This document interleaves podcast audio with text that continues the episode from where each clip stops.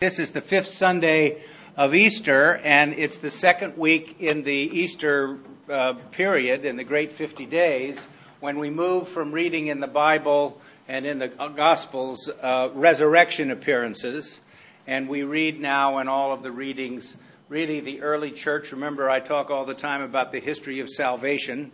So now we're talking about how we appropriate the resurrection and live the resurrection faith and what are some of the things that are involved in this. And the two readings that I want to preach on are the reading from 1 Peter, uh, which is uh, compelling and repeats some things that appear elsewhere in the Bible. And then in John's Gospel, chapter 14, which is the uh, part or at the beginning of what is known in John's Gospel as the farewell discourse. Jesus is dealing now with the separation anxiety of the apostles uh, as is ready to leave them. And this was, this was spoken at the Last Supper. So it was before his crucifixion that the farewell discourse goes. And it runs from chapter 13 to chapter 17 in John's Gospel. So more on that in a minute. Remember, too, the great 50 days of Easter, the ground zero of the liturgical year for all churches that have a liturgical year, uh, we are introduced to the three great theological ideas that will now influence all of the liturgical year God's light, God's life, and God's love.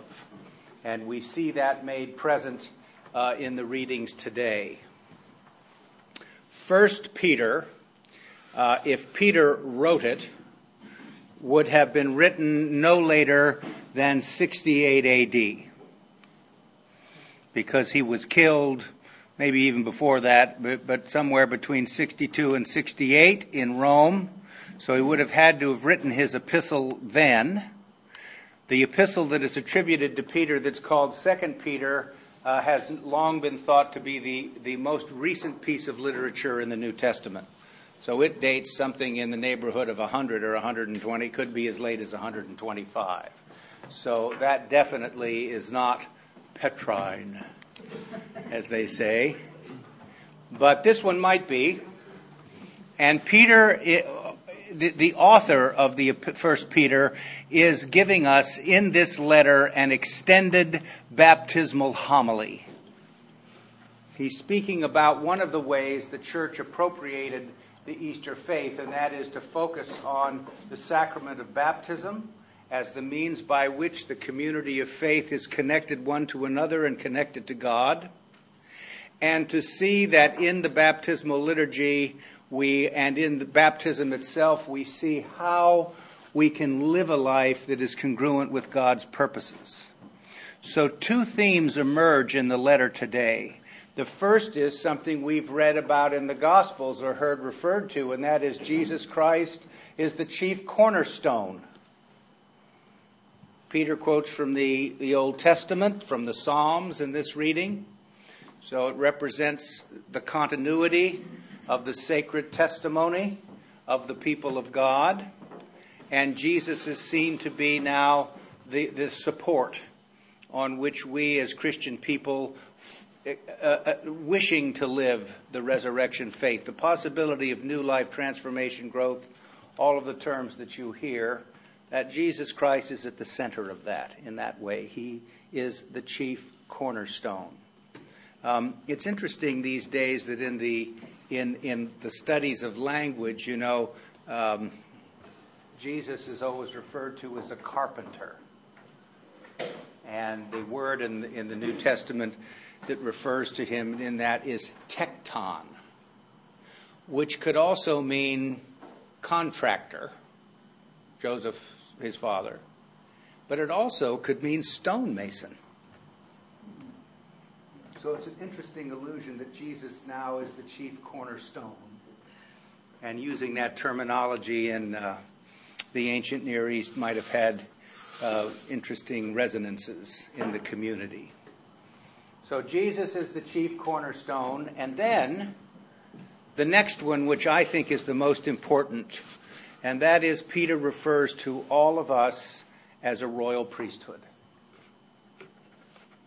So, to use the fancy terminology, Dr. Reginald Fuller would say, this is the locus classicus for the doctrine of the priesthood of all believers. So, I want to say a word to you about this because um, th- that's something uh, that needs some explaining. So this might not be that interesting. I worried about it, but you'll just have to take it. the Protestant reformers in the 16th century were reacting against some uh, um, over the top understandings of what we now call the ministerial priesthood. Moi. Mother McNeil, the ministerial priesthood, the ordained priesthood. And the problem that they were having was the idea that uh, we needed to continue to have a priesthood of this type. And the belief was that Jesus somehow came and died on the cross and everything to get rid of all that. So Luther and a number of other Protestant reformers said the priesthood that is bestowed on us, as Peter uh, said today, the locus classicus, the centerpiece, uh, is in everybody, all of the baptized. Well, here's the thing everybody agrees that that is true. Anglican, Roman Catholics, Eastern Orthodox, and the Protestants.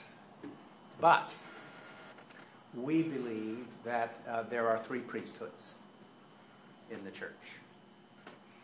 There is the priesthood of all believers, the royal priesthood.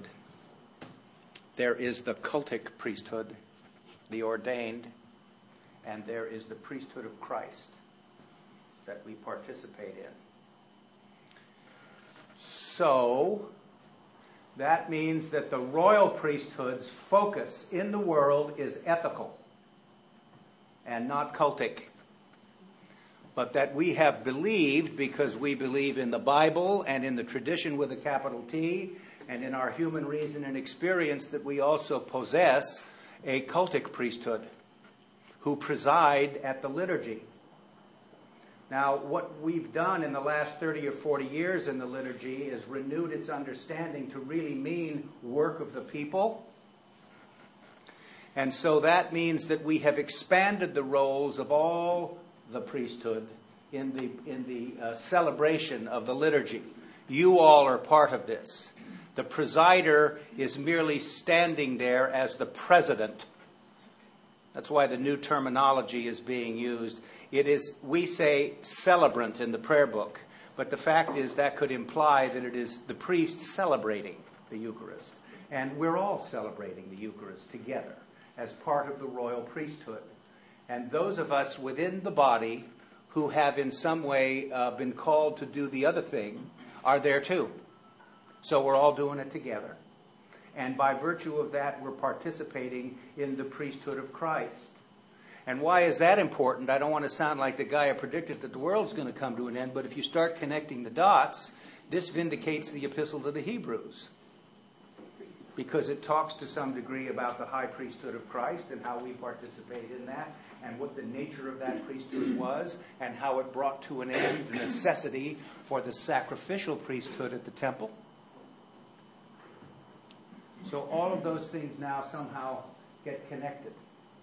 So this may be a little bit, you know, I'm only getting about 10% of this. But um, you're part of a royal priesthood. That's the takeaway from this. But we have plural views, is the other thing to take away from this. And it's not either or, it's both and. So that's what my, my view on that matter is. But perhaps more importantly, we go now to John's Gospel and the farewell discourse. This is a reading, by the way, that we read often at funerals often people, this is what the gospel that they pick that they want to have read at a funeral or a memorial service. And I expect it's because uh, Jesus uh, says in this section of the farewell discourse, In my Father's house are many dwelling places.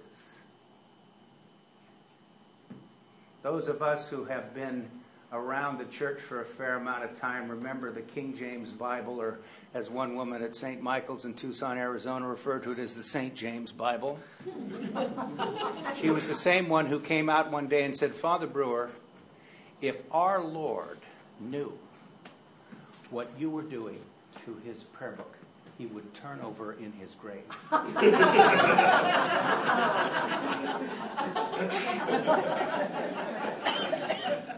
Needless to say, she was conservative. the King James Bible says, In my Father's house are many mansions.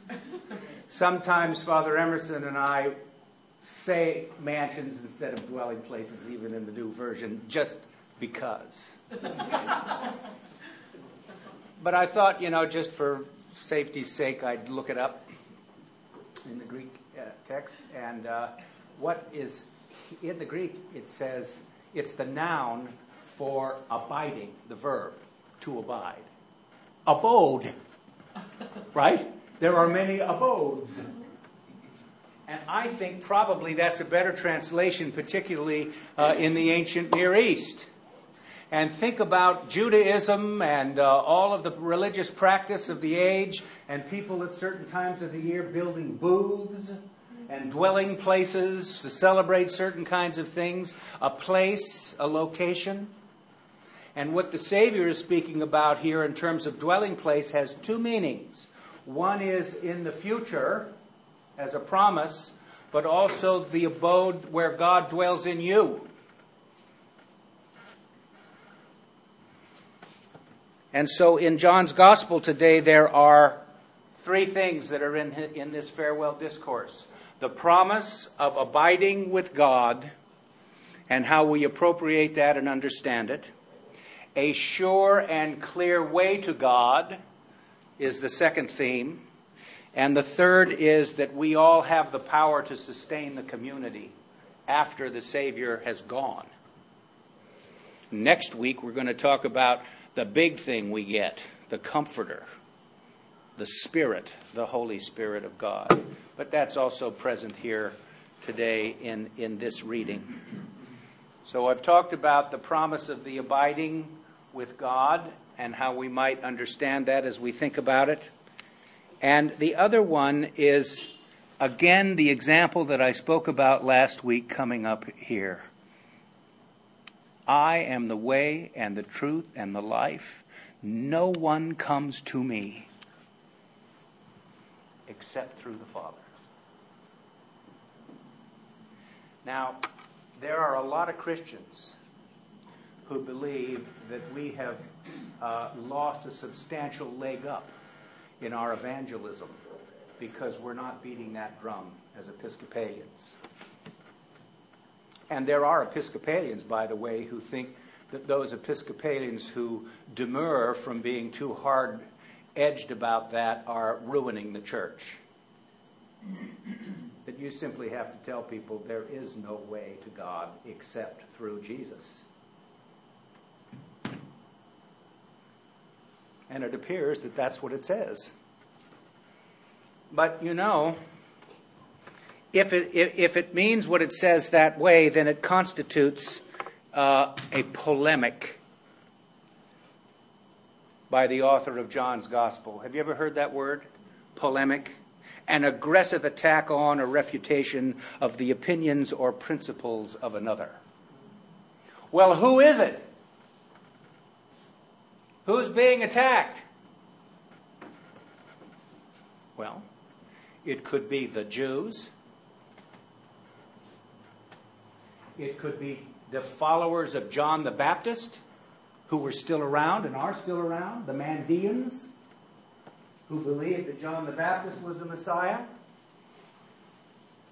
Or it could mean some kind of uh, wacko groups that have begun to emerge some call them Gnostics or the pneumaticoi. You know pneumatic? Right, spirit is new. It means spirit in Greek. So they believed that Jesus really wasn't a human being; he was a spirit. That all this was just sort of, you know, we're living in a It isn't real. It's all, you know. He's like a he, Jesus was like a pointillist painting. You know, you could put your hand through him if you if you decided that you wanted to do that, right? An overly spiritualized view of his words and works and his teaching. Maybe that's the group. And so the author of John's Gospel is saying, You're not going to get there through these, you're going to get there through him. I read last week something from Dr. John Macquarrie that I'm going to read again because it bears reading uh, in this after this passage about the uniqueness of Jesus Christ and how we how we understand that. I ha- I don't know what's gotten into me, but I'm looking on YouTube now and listening to all these full tilt boogie evangelical preachers who have gotten a lot of notoriety recently. There's a guy named Rob Bell who's written a book that has gotten him tossed out of all of the evangelical uh, people who are just, oh, yeah, yeah. He seems to suggest in the book that everybody's going to get saved. and then you've got John Piper, who's a Baptist who's just no compromise and a fellow named John. So I've been watching all of this, all of this stuff. And when somebody in a panel, they're all sitting up there now, and they seem to like to wear black turtlenecks and glasses that are very Italian-y. So you know what I mean. So, so we're all there, so the guy who's asking the questions, hand me the questions, I'm going to read, is uh, Do you believe that the only way to salvation is through Jesus Christ? And some of them go, Well, yes. And I know that this is going to make a lot of people upset or a lot of people very angry. But you know what? I'm simply not at liberty to alter this. I am not free to do this. It's right there in the black and white letter of the, of the Bible. So I can't, I can't change it. There it is. So what do you do? You know, it's tough, isn't it? Here's Dr. Macquarrie. I would have to say that the word unique is not helpful in discussing the place of Jesus Christ. Not only Jesus Christ, but every person is unique, and therefore so is Muhammad, and so is Gautama Buddha. In place of the words rejected, unique, final, absolute, I shall use the expression definitive for Jesus Christ as understood in Christian faith. He is definitive in the sense that for Christians, he defines in normative fashion both the nature of humanity, which he has brought to a new level, and the nature of God. For the divine Logos, expressive being, has found its fullest expression in him. Logos means word in Greek, and expressive being is his word for the second person of the Trinity, Jesus. So when he writes about the Trinity, that's how he refers to it. So that's what that means. This is an affirmation of faith made from within history and not an attempt to pronounce from some vantage point above history. As such, it is content to make an affirmation about Christ and to refrain from negative judgments concerning the truth in other faiths. It recognizes that while Christ possesses fullness, and a definitive status, our apprehension of that fullness is always imperfect.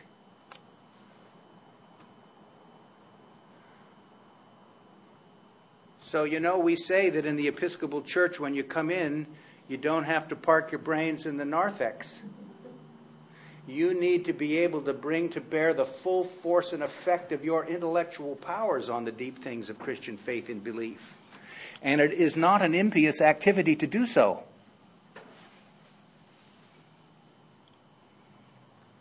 For me, Jesus Christ is my greatest place of safety and assurance. I believe him to be the Son of God, and that he rose again from the dead. and that I would say that to other people as something that has provided me the opportunity to live a fuller life. And no Christian person should shrink from that responsibility. But you've heard me say to you also that you can do that in many other ways with people and never utter one abstruse piece of religious vocabulary. So the reading from John's Gospel, in some ways to me, is enormously comforting. But it is spoken believer to believer. You see the difference? It isn't a polemic or in some way an apologetic thing to say to somebody who is either struggling, doesn't care, doesn't believe, is part of some other uh, faith tradition that has given them life, that we somehow need to be exercised endlessly about changing that in relational terms. The last piece maybe uh, dovetails a little bit into this when I said, of course, that the power to sustain the believing community is what Jesus speaks about at the conclusion of this portion of the farewell discourse. And what he means there, and what John means when he writes this and reproduces this, is that you and I begin to find the ways and the means to mature in our prayer life. And prayer life is twofold, at least. One is public, our participation in the church's worship and what it says and what it does, and in our own internal spiritual, mental, and emotional states and how we offer those things to God on a daily basis.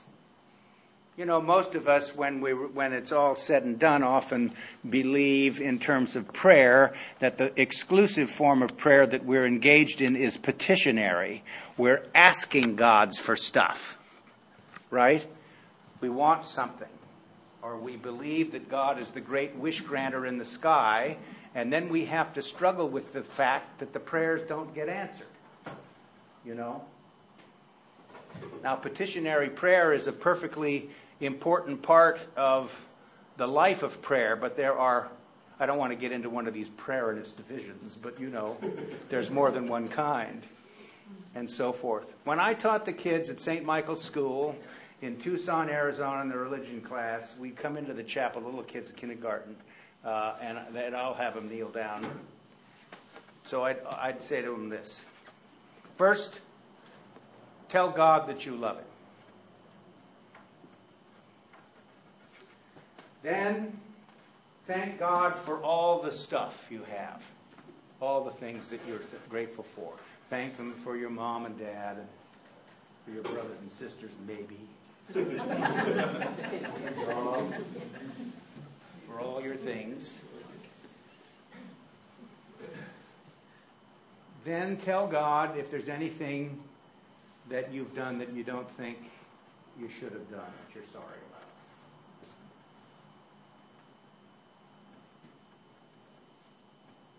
And then say the Lord's Prayer. I do, that's what I do. Right?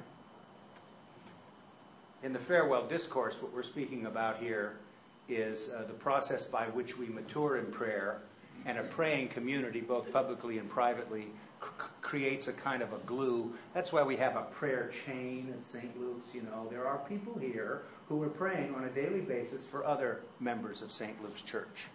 You know, so Tyler DeSantis, who has been deployed now somewhere in the Middle East, right? is being held up in prayer by everybody here close to their hearts and up to God. You know, and it can't hurt and it might help. And that's what's being spoken about today uh, by the Savior in this section of the high priestly prayer. So I guess this week, uh, the assignment might be to give thanks to God for being uh, part of a royal priesthood. The royal priesthood is ethical. It's to be lived in the world. We're not a religion that focuses our, our priestly life on uh, some ritual activities that are continuously being done, like the prayer wheel that you push, you know, and it just keeps going around. Although, don't throw too much cold water on that, I might add. But the fact is that, uh, you know, It's ethical. That's its main thrust. So you're being God's priests in the world in more than one way and making a difference. So give thanks for that opportunity. And remember that the, that the farewell discourse is I'm leaving, but I'm always with you. Amen.